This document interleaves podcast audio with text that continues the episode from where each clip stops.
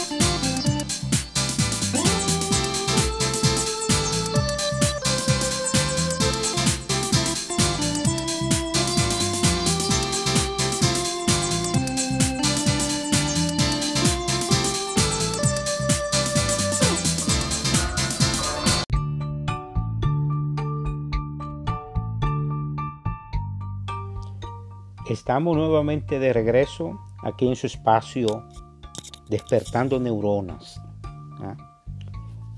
Me, se me ocurre algo, ¿no? Eh, recuerdo algo. Este, como dominicano, nosotros somos muy apasionados con la política, el béisbol, eh, el merengue, la bachata. Somos algo así como muy, muy pachanguero, ¿verdad? Y, la cultura a nosotros y, a todos los seres humanos, donde quiera que seamos, pues nos marca bastante.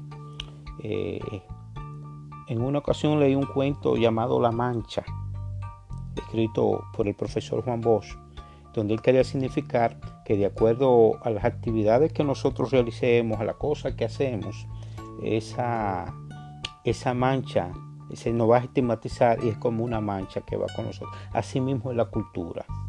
Eh, yo participo eh, de la política, soy miembro de un partido en la República Dominicana, el Partido Revolucionario Moderno, y hacemos este tipo de actividad. Y donde quiera que uno va, eh, ya que soy vivo en una comunidad pequeña al noroeste de Estados Unidos, específicamente en, en Massachusetts, los pueblos pequeños, todo el mundo se conoce, ¿verdad? Dicen, como dice el refrán, eh, pueblo pequeño, infierno grande. Pero no, no, no. Realmente eh, donde hay comunidades pequeñas también hay mucho amor, hay mucha solidaridad y, eso también tiene su parte buena. Eh, en, un, momento dado, pues el día pasado estaba en una tienda comprando comestibles, haciendo una fila y de repente llega una persona, un amigo, más bien un conocido, un pastor, de una, de una iglesia y me empieza a hablarme precisamente de las cosas que, que uno se dedica, que uno hace a diferentes actividades y me pregunta acerca del partido político al cual, pertenezco, al cual pertenezco, eh, que cómo está, que qué estamos haciendo, pues yo le respondo, le digo que estamos, lo que estamos haciendo, que estamos en actividades políticas, ya que el año que viene hay elecciones en mi país la República Dominicana y estamos inscribiendo personas, estamos registrando personas, nuevos miembros, etcétera, etcétera. Eh, en la conversación él me pregunta realmente por eh, una legisladora, una diputada, la diputada Faridis Raful.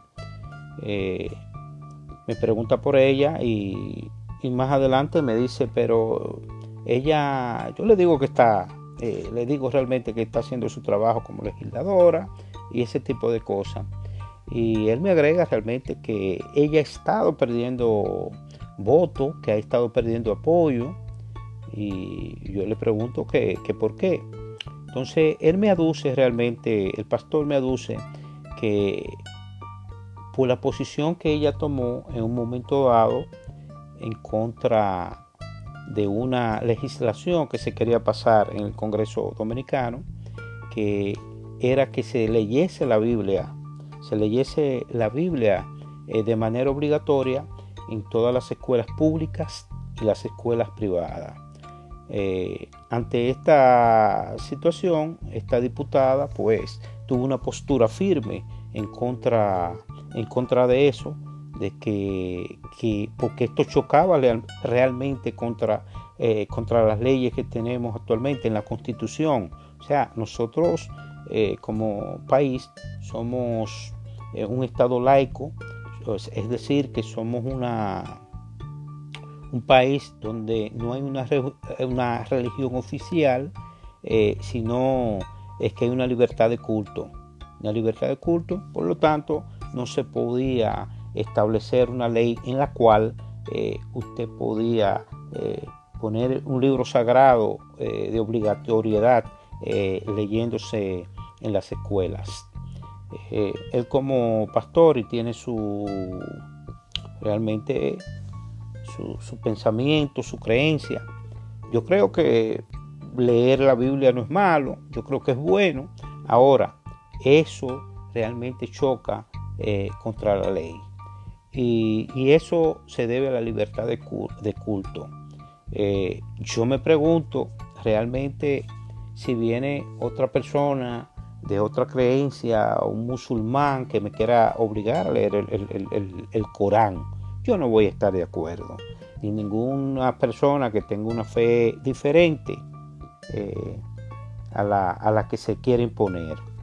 Entonces, este pastor me, eso me, me, sorprendió realmente cuando él me dijo esto. Y yo me quedé pensando, digo, caramba, lo que es la intolerancia cuando no se tolera, eh, es bien difícil. Por eso siempre hay muchos enfrentamientos, eh, muchos enfrentamientos por la falta de tolerancia. Para vivir en un mundo libre, nosotros tenemos que respetar las ideas de los demás.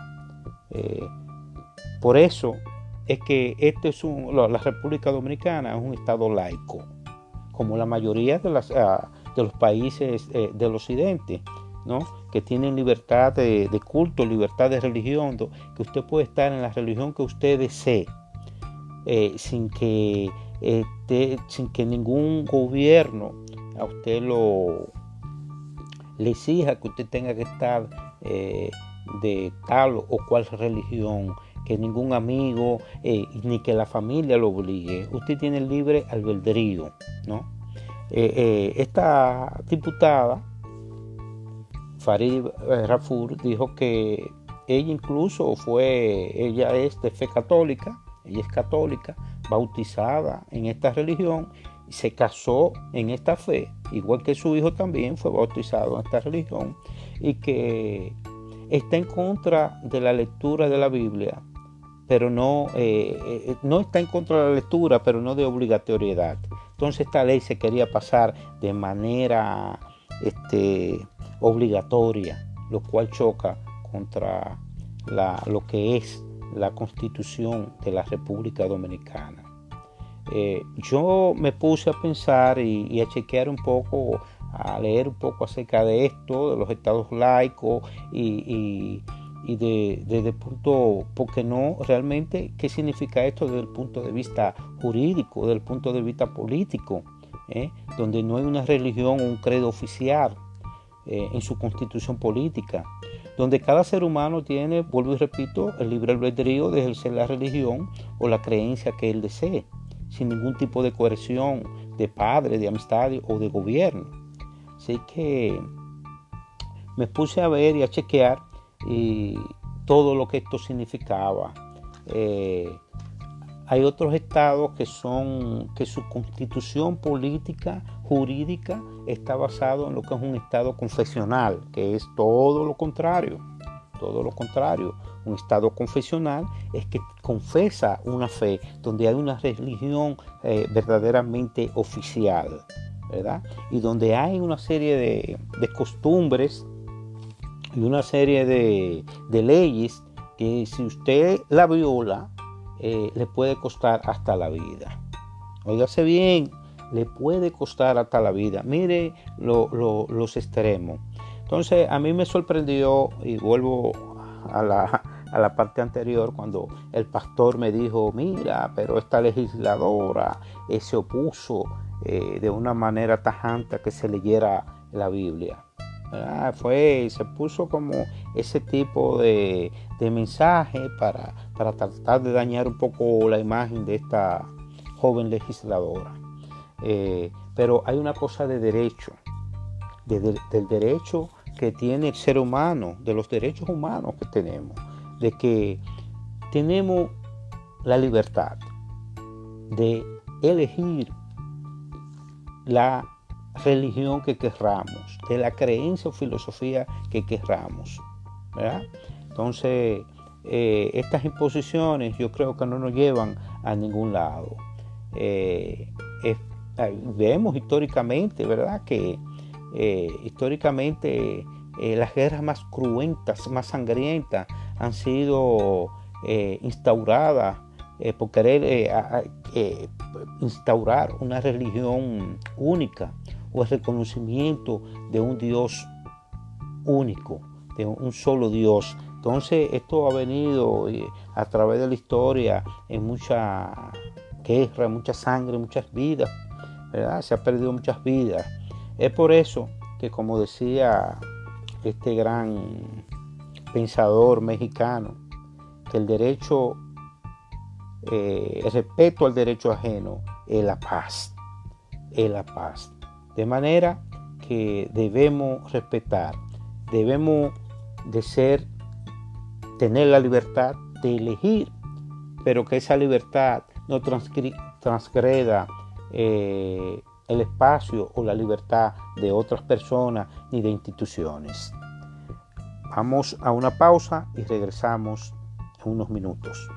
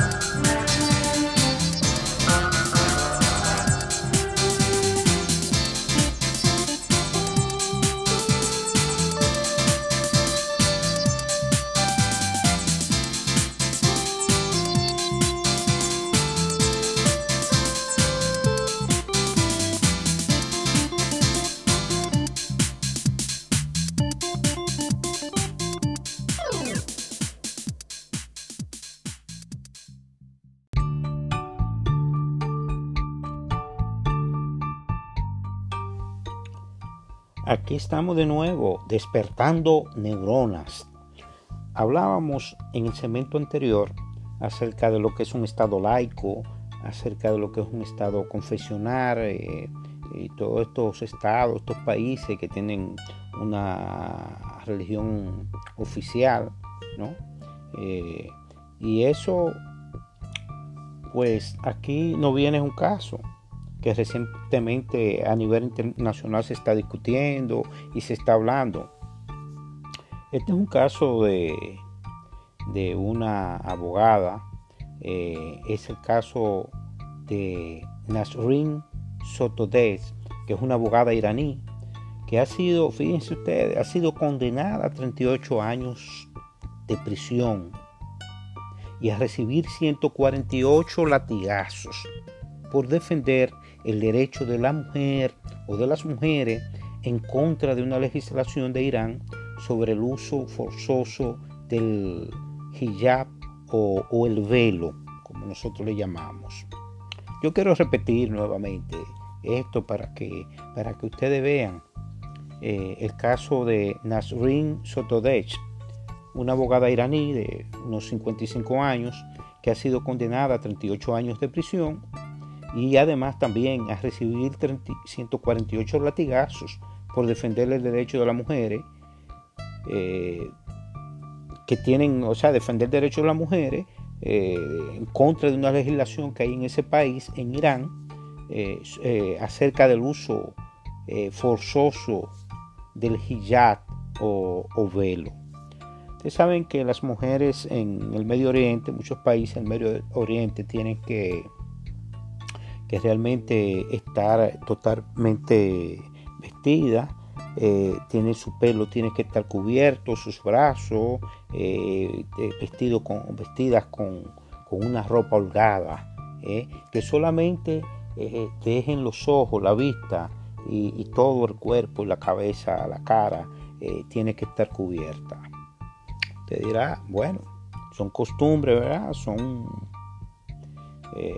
una cultura y es un estado confesional. Yo, usted dirá, bueno, eso es un extremo. Sí, eso se llama extremismo, le llamamos nosotros. Y ellos dirán que lo que se da en el occidente es un libertinaje. Entonces, ahí es donde viene el asunto. Y yo creo que, que esto es un exceso. Un exceso es un país donde no existe democracia si no existe un Estado confesional. Eh, yo traigo esto a colación porque en el segmento anterior, como había dicho en aquel encuentro fortuito que tuve eh, con el pastor en una tienda de comestibles, donde yo hasta me río, eh, donde él exigía y decía y hablaba acerca de aquella legisladora. ¿Y qué, y qué parecería? Yo le, haría la pregunta que si nuestros eh, estados aquí en Occidente o, nuestro país en la República Dominicana, en vez de ser un país laico, fuera un país con estas características. Entonces ahí dice, no, ahí no hay una fe cristiana. Pero, ¿qué andamos buscando con todo esto? Cuando muchas veces no se satisfacen eh, nuestros deseos o nuestras creencias. Es precisamente a eso que lleva la intolerancia. Yo no sé, mis amigos radioyentes, eh, qué ustedes creen acerca de lo que de esta sentencia, de esta condena que se le ha hecho a esta eh, abogada iraní es una mujer que ha sido una activista por los derechos humanos y en favor eh, de los derechos de la mujer iraní. Eh, incluso ganó un premio, eh, ha ganado premio por la lucha de su género, ¿no? y no solo eso, es una luchadora donde pone en riesgo su vida, porque son personas que creen en lo que están haciendo, que tienen una pasión en lo que hacen. Y su vida está en riesgo. Hoy está condenada ¿eh? a 38 años de prisión, pero sin antes, sin antes haber recibido los 148 latigazos ¿eh? por defender un derecho, no de ella en particular, sino de sus congéneres, sino de toda la colectividad. Eh, para mí es una exageración. Yo no sé qué ustedes piensan acerca de esto, pero en el mundo todavía, el mundo, por eso es que el mundo es mundo y hay tantas barbaridades, hay tantas barbaridades. Eh, nosotros como ciudadanos, no solo de un país, sino del mundo, debemos tener siempre esos principios, esos valores, eh, por lo cual nosotros eh, hemos luchado por tanto tiempo y hemos predicado la libertad, la democracia y todas esas cosas. Democracia que quizás no sean perfectas, que tienen muchísimos defectos, pero es mucho mejor que algunos sistemas que hemos visto, eh, que vemos con ese radicalismo. Con eso radicalismo. Eh, si ustedes quieren hacer cualquier comentario, pueden, pueden mandarme un email. Mi dirección electrónica es gmail.com Vuelvo y repito, Darío Made, Darío arroba gmail.com. Ahí me pueden mandar sus comentarios acerca de qué ustedes creen eh, de todo lo que hemos estado hablando en el día de hoy, en la noche de hoy. tendremos muchos, muchos, ah, eh, muchos comentarios y muchas, eh, muchos análisis acerca de algunos temas que quizás pueden ser contradictorios en un momento dado, pero son nuestras creencias y las exponemos, las discutimos y escuchamos también cuál es la opinión de los demás, que eso es lo bueno, porque donde hay, eh, se, se, interponen las ideas y se ponen arriba de la mesa y se discuten, siempre se saca lo mejor. Eh, por eso estamos aquí haciendo este espacio. haciendo este espacio para eh, despertar las neuronas, como le hemos llamado, ¿verdad? Así que yo creo que por el día de hoy ha sido un buen programa, nuestro primer programa. Así que gracias a ustedes por estar ahí y escucharnos, tener la amabilidad eh, de escucharnos. Eh, vamos a ir mejorando poco a poco.